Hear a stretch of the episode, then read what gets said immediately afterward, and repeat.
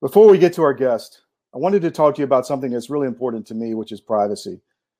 Moving money around, moving information, sending messages in today's world with Web 3.0 coming down the pike, privacy is very critical, especially to a journalist like myself. Utopia P2P is a complete privacy ecosystem. It's a 360 degree approach to privacy, includes everything you need to move information or value around the world. It includes a encrypted messenger service, an email platform, and cryptocurrency payment system. It's fully decentralized, so it's not on any main server. It's based on blockchain, so it's distributed. It has an unmatched level of security. It has a feature-rich toolkit on the system uh, that supports 28 languages. There's a very low barrier to entry, and it also supports Bitcoin and also their coin internally. So if you're looking for a way to move information and money around the world where you don't want prying eyes uh, looking at what you're doing, go to Utopia P2P and have complete privacy on their system. And now let's get to our guest. Okay, so today on American Conversations, we're really excited to have Sof- Sofia Karstens, who is a film and television actress. Who uh, you were born in uh, Canada? Um, I was and then, there on, with everything going on there right now. Well, th- let's start it off and talk about that because this morning uh, I interviewed the guys who had the idea and and are involved with the truckers against uh, truckers across uh, Canada for freedom, and they are the convoys are going, you know, from British Columbia all the way to Quebec, from Nova Scotia to Quebec. Uh, uh to Ottawa, I'm sorry, and they're they're they are in fact going to stay there. They have they have said they're not going to leave. James, who's Bauder, who started this, said they're going to stay there to all of the mandates are lifted across Canada. They're joining forces with the American truckers that are going north um, to join them over there across the border. And he said if they're successful, they're going to come here to America. So, how do you feel as a Canadian coming off, uh, you know, the march to defeat mandates last Sunday? Yeah, I that's exactly the right question to ask. It's it, I uh, I felt a little homeless during this whole thing because I'm actually dual citizenship, uh, Canada and the U.S. And when the U.S. sort of uh, became a totalitarian state, I thought, well, Canada's my be. and then they were worse. so I went, oh, okay, I have no country now. So the fact that in the same week we had the beautiful march in DC, which was so inspiring and uh, historic, truly. And now this turnout in Canada, I've never been so proud to be a Canadian and an American, as it turns out, on the same week. So it, it's really beautiful. It, there's there seems to be a turning of the tide now, and that's what I said to, to Mary Holland and people at uh, Children's Health Defense, uh, which you are associated with. You were telling me earlier that you sat you sat next to Bobby Kennedy at a dinner in Los Angeles, and then and you've got your own personal story of how you got into the movement. Sofia, share that with the audience because I think it's important for people to understand where everybody's coming from. Sure. Uh, my mother uh, was diagnosed with Lyme disease.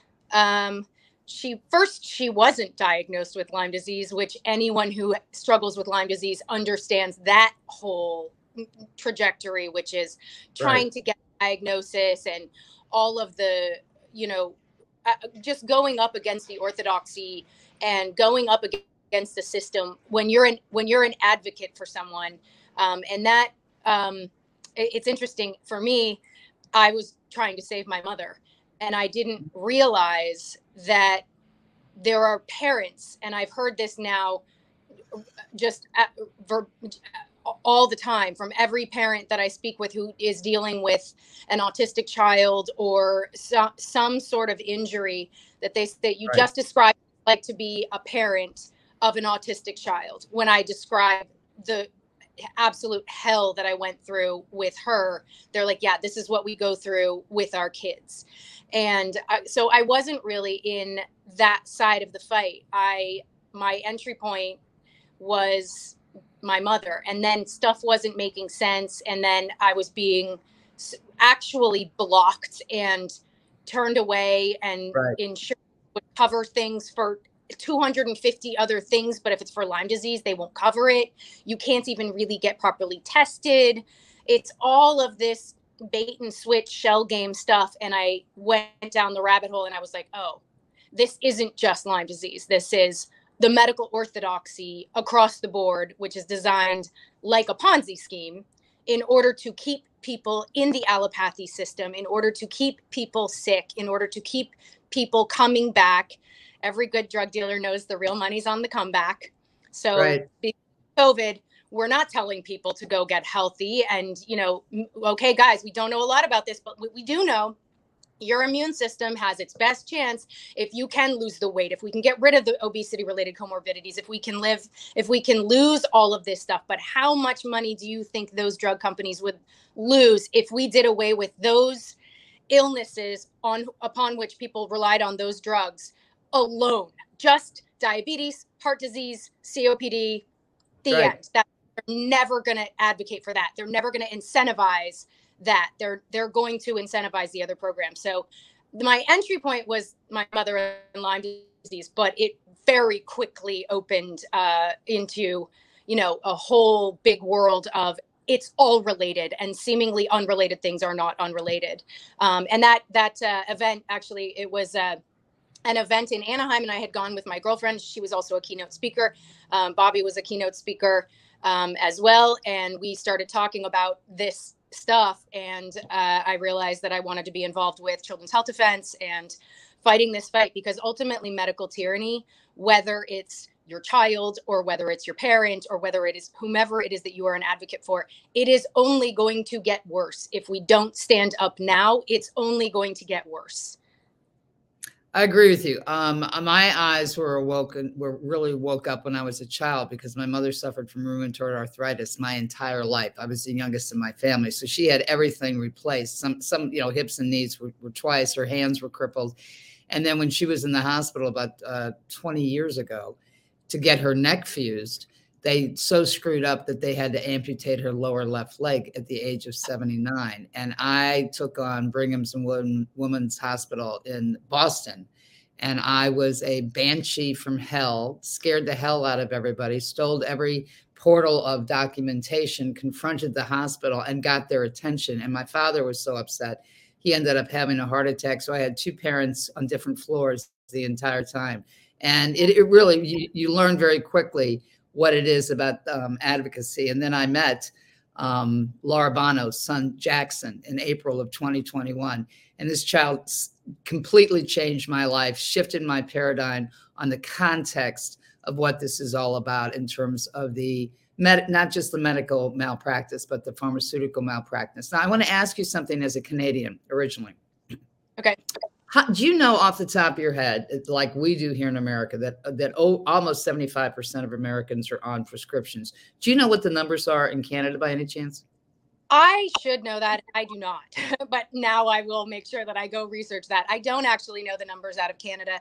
Um, usually, their their numbers are fairly at level with the you know Amer- when we say America, we usually kind of mean them too. It's the North, North America, America, right? Right. Yeah. So usually they're reflective, but I don't know that to be a fact. The person to ask that question would be Dr. Jessica Rose. She has a pretty good handle on uh, the U.S., Canada, and Israel in terms of those those that data. All right. So so were you were you shocked? I mean, literally. I mean, I was flattened when I saw the sheep going to the cliff, thinking they were birds and they could fly in 2020. I just I yeah. couldn't believe it. And and 2021 it's, was was astounding to me. Were you as shocked about the Canadians? I was weirdly more shocked, and I shouldn't have been, but I it was the the the phenomenon of these aren't the drones you're looking for, and that it works, was a sh- absolute shock to me. And I and I don't mean to sound anti-American when I say this, but I was not surprised that Americans fell for this, and not so much because um, you know, I, everybody likes to say, oh, the people are stupid and whatever. No, it's actually not that. It has to do with experience. You don't know what you're looking at if you haven't seen it. The people mm-hmm. who are mm-hmm. not confused happening right now are people from Eastern Bloc, people from China, people from anywhere in the world, South American countries that remember regimes, anywhere in the world where they've seen what they've seen and you can't unsee that.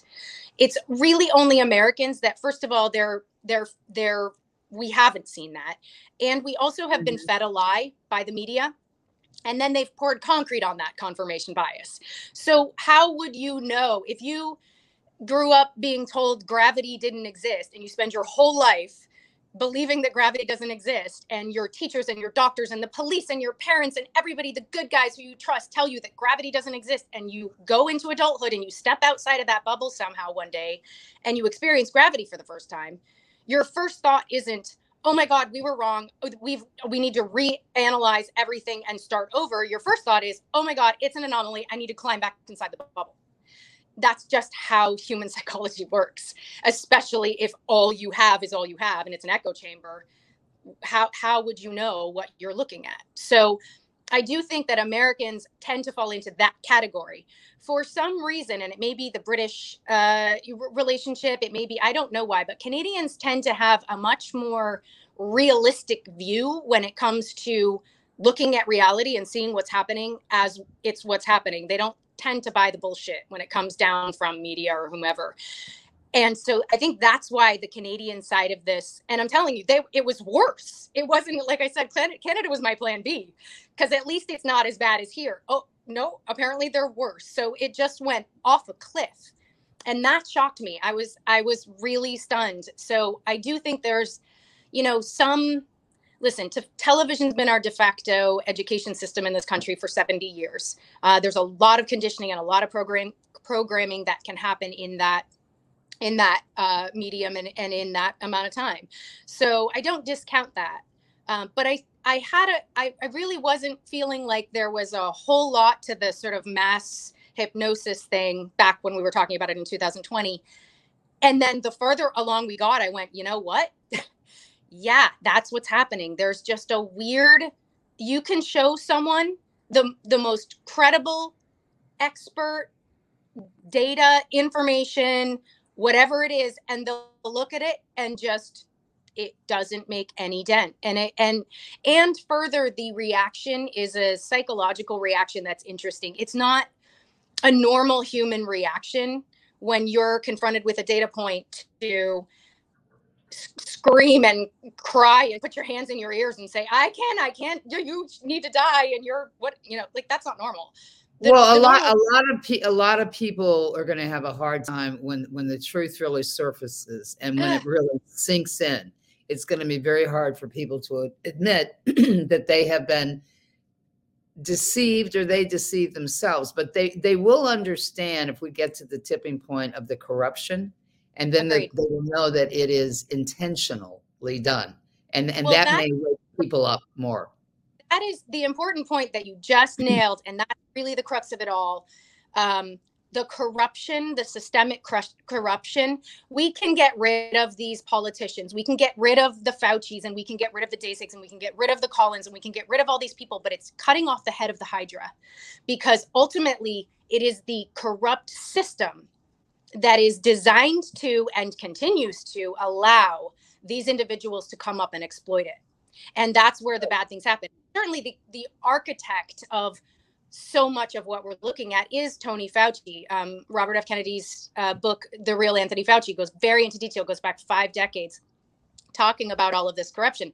And Tony Fauci is lar- largely the architect of that side of it. But he's not, I mean, you can do the he's same thing. The with, only one.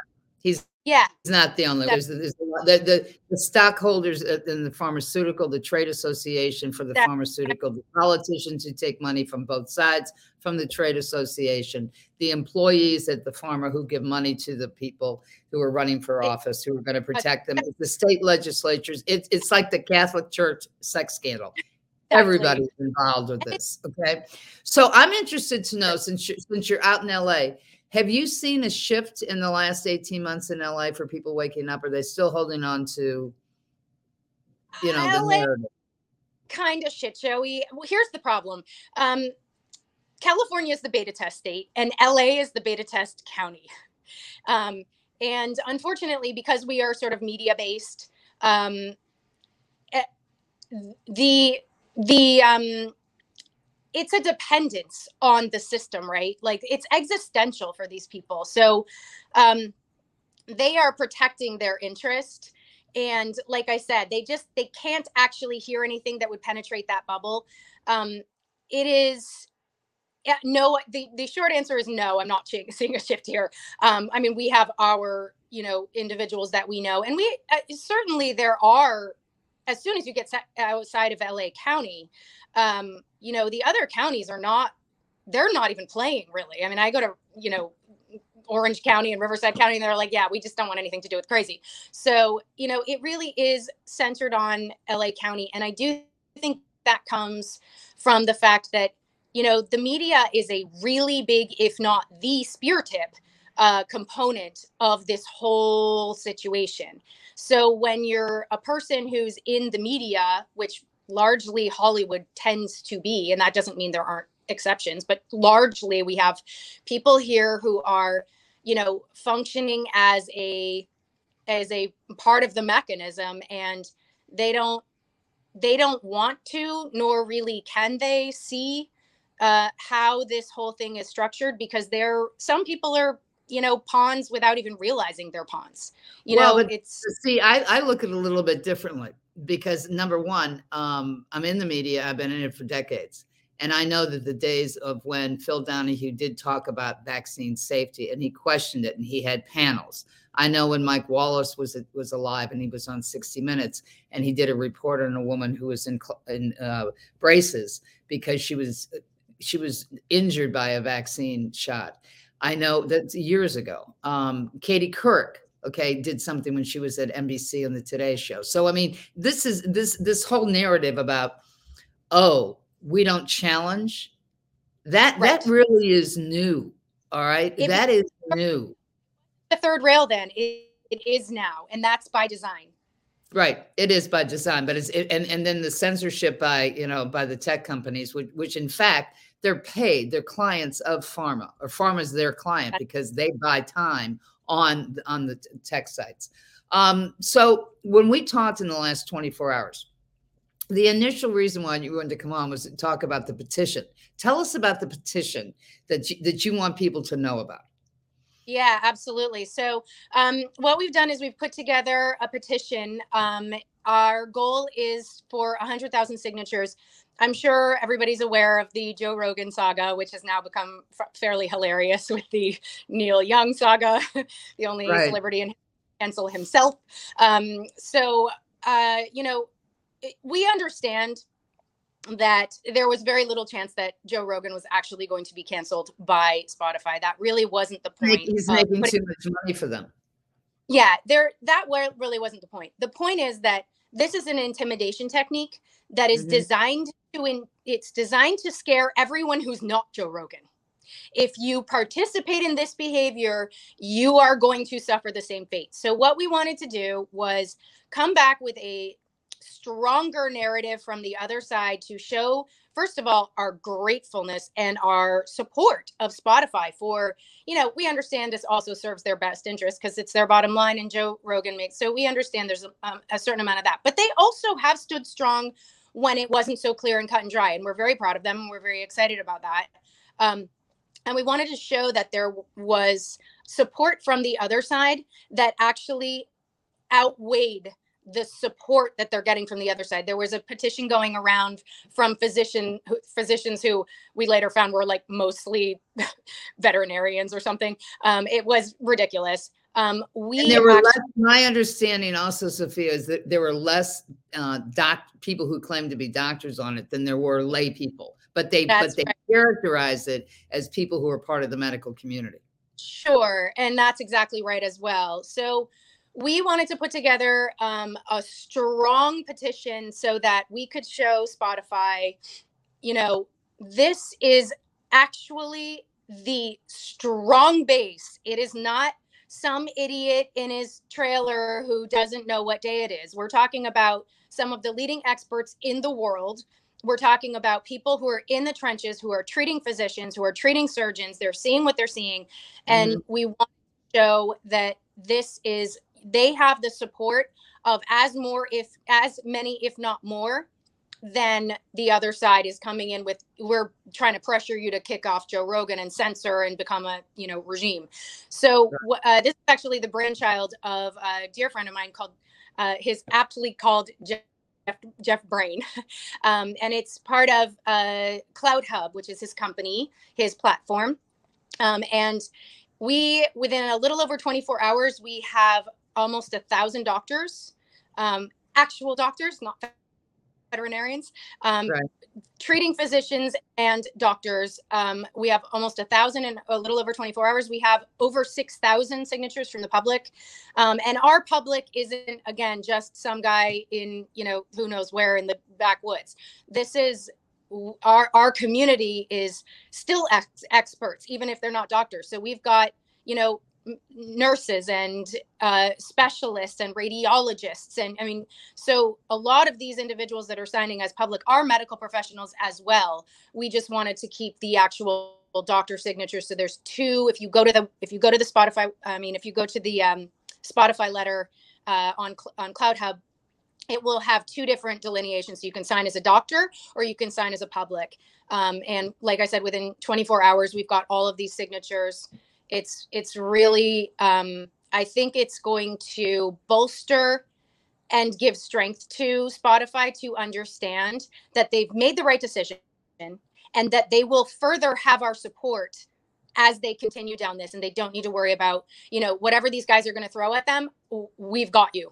Like we okay, have so, yeah. So this is this is a petition to let spotify know that the the public and the supporters who signed the petition have spotify's back yeah and also the physicians that if you want to come at us with however many physicians you say that you have great we have more and they're better like all right so my, up, we're not my science up, is better than yours let's stupid. up the like, game here let's up the game so so let's let's go for 200000 let let's let's give it a significant number. Uh, you're going to send us the link. I mean, do you want to say what the link is right now in the yeah. film? And when we put this out, we're going to put the link in there. Absolutely. So it's uh, clouthub.com. So C L O U T H U B dot com slash um, uh, wrote, uh, Spotify letter. So it's uh, clouthub.com slash Spotify letter. Um, All right. Um, and we will include that in our copy when we put put out this uh, this this great. interview with you. And, and, and is there anything else you want to add at this point? I mean, other than you know, are you going to be watching for when when the trucks roll into Ottawa uh, tomorrow? Uh, uh, I'm so excited about that. I I will say, you know, I agree with you. I do think that the winds are shifting, and I think that's a great thing. And I think we should, you know, take take the win and and realize you know that this is a this is a, a win for humanity and it's a win for both countries and it's a win for moving in that direction. I also think we need to be careful about assuming that it's over and we can all go home because the reality is i don't i think this is a retreat and regroup i do not think that this is the end of it they have too much to lose there's too much money in this and ultimately, this is either going to go one way or the other. This has never been about our side versus the other side and trying to go, you know, we're right and you're, that's not what it's about. We have been fighting for preventing this country from falling off a cliff into a totalitarian regime.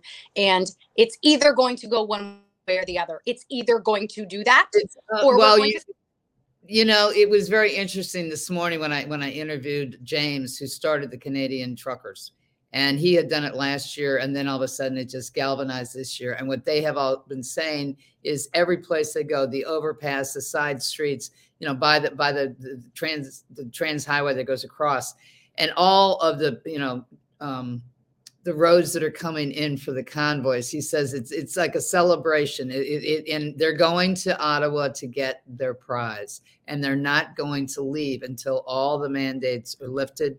And he said that they're doing it with love, and I think that you know that's that's what is important. But I agree with you. It's this is only going to go one way or the other. But I have a sense that this is, and I've said this since the beginning. It's a winnable war. It is because because of the truth the ethics and the laws on the on the side. And and this is for protecting families and protecting children globally. All about protecting the ch- children. It's all about protecting the children and that's you know that historically if you look at the history of genocide throughout the course of human history it always comes down to they're after the kids. Always in that's one right. shape, that's right, arm or another. So we know that's where yeah. that's headed. So we've got to stop it now, otherwise it, it's off the cliff. Sofia Karstens, thank you for joining us. Come back anytime. You know, if you if you if you've got another project that you that you want people to know about, you're always welcome here. Oh, beautiful. Thank you so much, Christine. I really appreciate it. And I appreciate your promoting this. We think it's going to be pretty great. Thank you.